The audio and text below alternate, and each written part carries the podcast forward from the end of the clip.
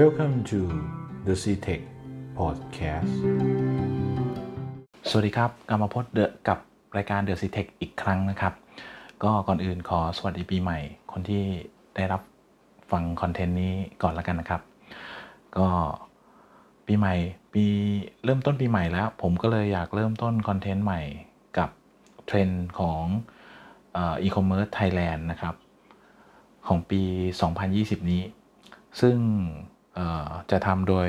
เว็บไซต์ตลาด .com นะครับ โดยคุณพาวุฒินะครับ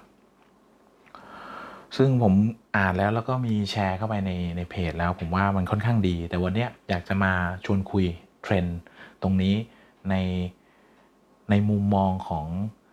SME ที่ควรจะต้องเตรียมตัวนะครับ ข้อแรกเลยเนี่ยเนี่ยเทรนด์แรกเลยนะครับก็คือ JSL Marketplace เนี่ยจะเริ่มทำรายได้อย่างเห็นได้ชัดละ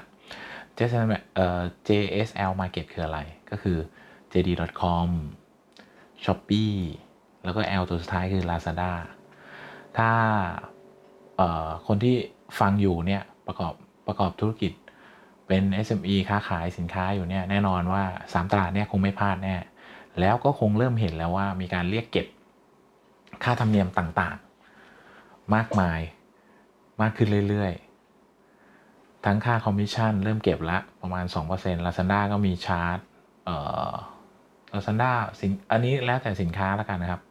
ประเภทสินค้าที่ที่ที่ไปลงกันนะครับ แล้วก็เริ่มเก็บค่าขนส่งนะครับ แล้วก็จะมีพวกยิบย่อยต่างๆ อีกมากมาย ตอนนี้ก็เริ่มเห็นชัดชัดเจนมากขึ้นเรื่อยๆ แล้ว แล้วก็มันเป็นเทรนอย่างเงี้ยมาสักระยะหนึ่งละ เพราะว่า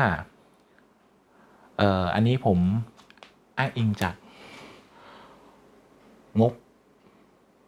งบการเงินนะครับของทั้ง 3 เจ้านะครับ ที่จะทำโดยเว็บไซต์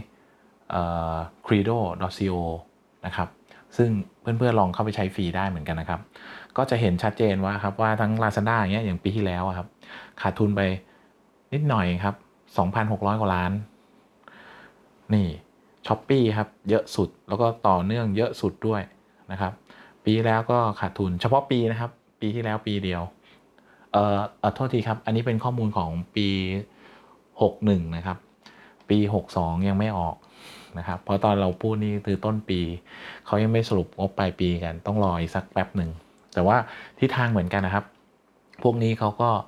ทำโปรโมชั่นนี่ ก็ถ้าถ้าถ้าถ้าคนที่ฟังอยู่เนี่ย เคยเข้าไปช้อปปิ้งก็จะรู้สึกว่าเฮ้ยมีโค้ดส่วนลดเรารู้สึกว่าซื้อถูกกว่าข้างนอกอ่า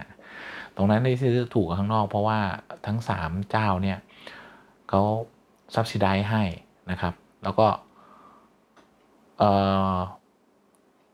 อย่างที่บอกว่ามาชวนคุยในมุมมองของ SME แล้วกัน ซึ่งก่อนหน้านะปี 2 ปีแรกเนี่ยที่ โดยเฉพาะปีแรก ๆ ที่พวกนี้มาทำตลาดอะผมเชื่อว่า SME คนไหนที่เข้าไปทันแล้วจับทัน ไปใช้ประโยชน์ของตัวนี้ทัน ก็เพิ่มยอดขายได้เยอะครับ เพราะว่าเราเองไม่ได้ลด แต่ว่าได้เงินได้เงินเหมือนเป็นเงิน marketing นะครับของทางของทางตลาดพวกนี้เขาอยากจะให้คนมาขายของเขาเยอะๆแล้วก็อยากให้มีคนมาซื้อของเขาเยอะๆคือคล้ายๆเขาเปิดห้างออนไลน์แหละ เขาอยากให้คนมันชุกชุมเขาก็โถทุ่มงบการตลาดเต็มที่นะครับลดแรกแจกแถม แล้วก็ส่วนตัวนี้เองถ้าใครจับเทนทันอย่างที่ผมบอกก็ได้ข้อดีไป แล้วก็สามารถเปิดตลาดออนไลน์ได้ แต่ที่ต้องระวังสำหรับ SME เห็นไหมครับเขาเริ่มขยับแล้วเพราะเขาอะติดลบปีละเป็นพันล้านนะครับ เพราะฉะนั้นเนี่ยมันไม่มีอะไรฟรีหรอกครับ เขาก็เริ่มชาร์จเราคืนแล้ว แล้วก็ อตัวเลขที่บอกว่าติดเป็นระดับพันล้านเนี่ยจริง ๆ ถ้าเกิดว่า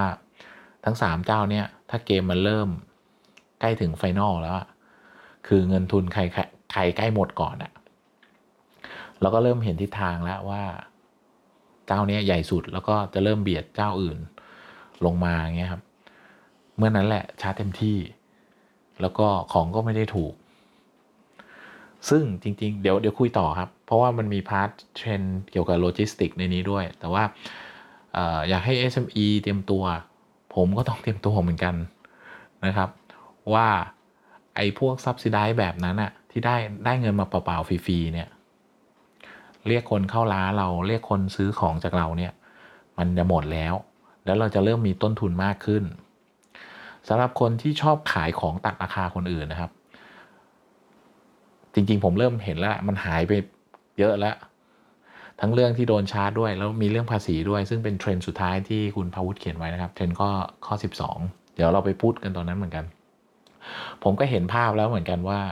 พวกที่ชอบขายตัดราคาตอนนี้ก็หายไปเกือบหมดตลาดแล้วเหมือนกัน เพราะว่าไม่ได้บวกต้นทุนอะไรพวกนี้ไว้ก่อนนะครับ ต้นทุนแบบบางเฉียบไงครับ พอเจออะไรขยับหน่อยในเจอภาษีในเจอชาร์จ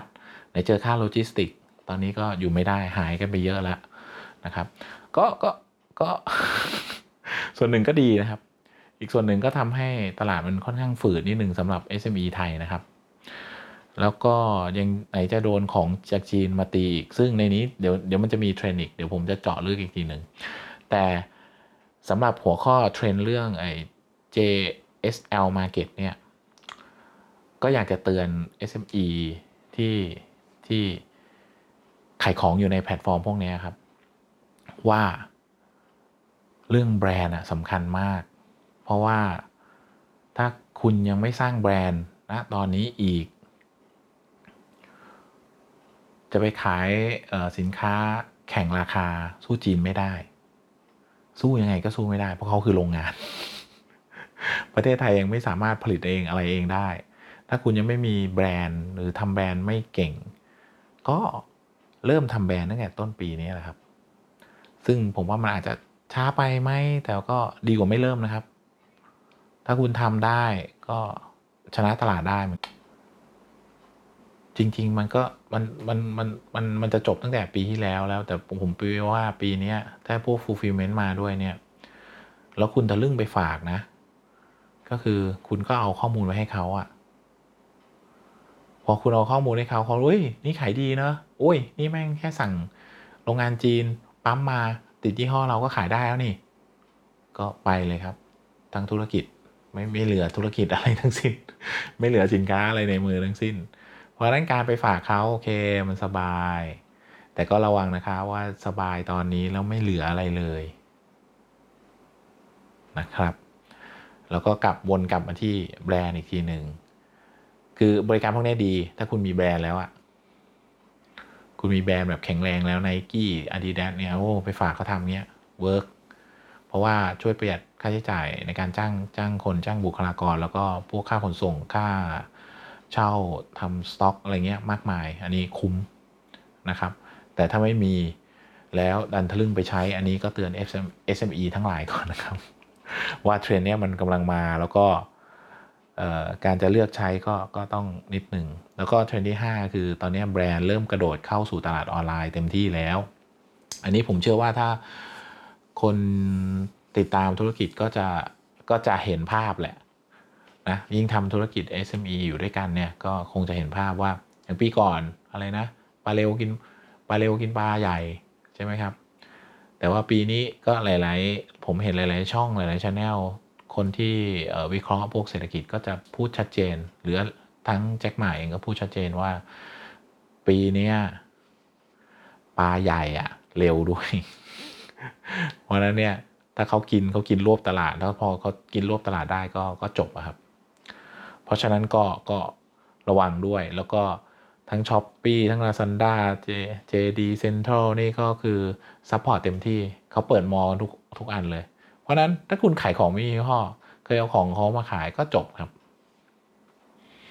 ยกเว้นยอมตัดต้นทุนตัวเอง แล้วก็ถูกกว่าเขาหน่อยหนึ่งก็อาจจะยังขายได้แต่ จะขายได้สักกี่น้ำเฉียว อืม แล้วเขาก็เชื้อเชิญมาขายเองเลย นะครับ เพราะนั้นถ้าก็ได้ดีที่สุดเทรนนี้มา ถ้าคุณมีแบรนด์ก็คุณนั่นแหละเป็นแบรนด์แล้วไปเปิดในมอ เจ๋ง นะครับ ถ้ายังไม่ทำแบรนด์ก็เจ๊งแน่ๆครับส่วนข้อ 6 เทรนด์ที่6เนี่ยจะเป็นเทรนด์การค้าขายระหว่างประเทศเทรนด์นี้ก็มีตัวเลขที่น่าสนใจ จากเว็บเว็บไซต์ของเครดิตี้เนี่ยแหละ น่าสนใจน่าสนใจ คุณรู้ไหมว่าเอ่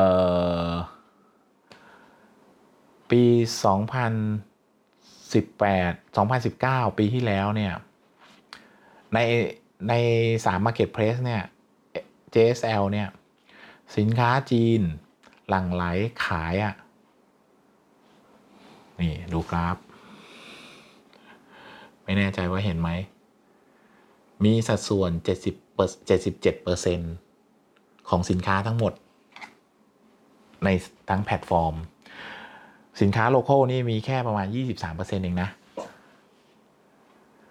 โอ้ผมบอกแล้วสินค้าจีนมาเยอะเลยแล้วเดี๋ยวจะยิ่งเยอะกว่านี้ด้วยถ้า EEC เปิดที่แจ็คหมามาลงทุนเนี่ย ก็เป็นตัวเลขที่ค่อนข้างน่าน่ากลัวอยู่เหมือนกันนะครับ ก็คือ 77%เนี่ยก็คือ 135 ล้านรายการนะครับ ของคนไทยที่ขายกันเองอยู่ในโลโก้เนี่ยก็คือ 9 ล้านรายการ 23%แล้วปีหน้าปีเนี้ย20 เนี่ยเรโชอาจจะฉีกขึ้นไปอีก เพราะว่าถ้าคุณดูจากปี 18 นะ ฉีกนะ ฉีกไปรอบนึงนะ กราฟสีฟ้าขึ้นไปปลื้ดเดี๋ยวจะฉีกเกิน 77%อีก ก็ตอนนี้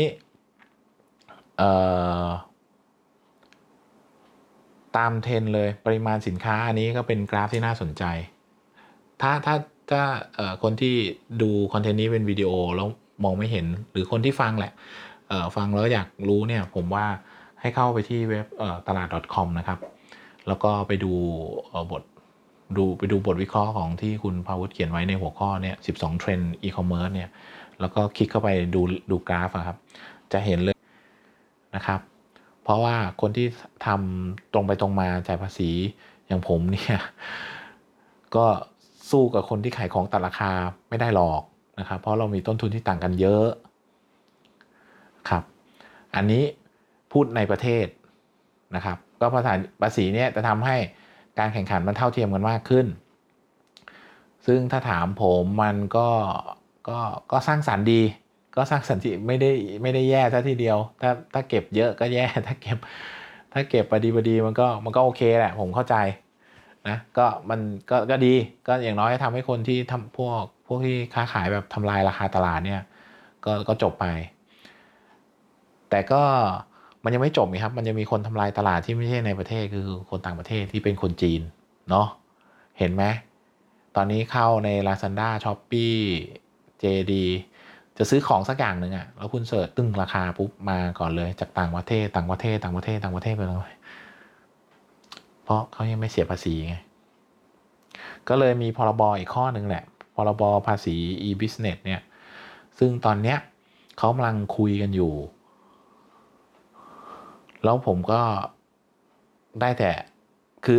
เอาฟังว่าเป็นข่าวดีแล้วกันว่าเขาพยายามทำอะนะเขาพยายามผลักดันให้ของที่มาขายในพวก Marketplace พวกเนี้ยไม่ว่ามูลค่าเท่าไหร่ก็ตามนะ แต่ขายได้วอลลุ่มขนาดหนึ่งเนี่ย ต้องเสียภาษีหมด ซึ่งมันจะทำให้เอ่อคนจีนที่มาขายตามราคาเนี่ยที่ไปโรงงานมาขายตามราคาเนี่ยขายถูกแบบนี้ต่อไปไม่ได้หรอก ถ้าภาษีนี้เริ่มดำเนินนโยบายปุ๊บเขาก็ต้องปรับปรับปรับราคาขึ้น ผู้บริโภคเสียผลประโยชน์ไหมจริงๆก็ของมันไม่ได้จริงๆของมันไม่ได้ถูกขนาดนั้นซะตลอดไปหรอกนะ อันนี้คือโรงงานมาขายเองแล้วเขาตัดค่า marketing ตัดค่าภาษีเขาตัดทุกอย่างไง คุณก็เลยตอนนี้ได้ของถูกก็ คือคนที่ชอบชอบของถูกก็ก็ take benefit ช่วงนี้ไปละกัน แต่ว่าสำหรับพ่อค้าแม่ค้าอันนี้เป็นข่าวดีแล้วสำหรับ SME ในไทยเนาะว่า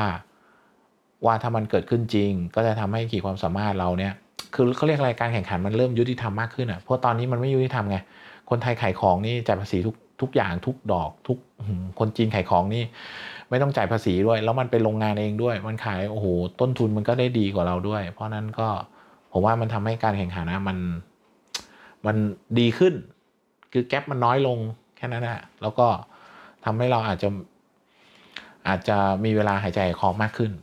อันนี้ก็เป็น 12 เทรนเนาะวันนี้ยาวหน่อย เพราะมันมีตั้ง 12 เทรนแล้วก็เอ่อ ค่อนข้างเกี่ยวพันกับคนที่ทำธุรกิจ แล้วก็เป็น SME อยู่ในประเทศเนี่ยพอสมควรเลย ฟังแล้วก็อย่าเพิ่งเครียดนะครับ อันนี้มาคุยแล้วก็ผมว่าก็เตรียมตัวแล้วก็ปรับตัว เราเองก็ต้องปรับตัวทุกๆวันเนาะก็หวังว่าพอดแคสต์นี้หรือว่าคอนเทนต์นี้จะเป็นประโยชน์กับคนที่ได้ฟังนะครับ ถ้าฟังแล้วชอบหรือยังไงก็ หรือคิดว่ามีเพื่อนที่น่าจะได้รับข้อมูลข่าวสารแบบนี้ ก็ฝากกดไลค์กดแชร์ ให้คนเหล่านั้นด้วยละกัน แล้วก็พบกันใหม่คอนเทนต์หน้านะครับ EP หน้า สวัสดีครับ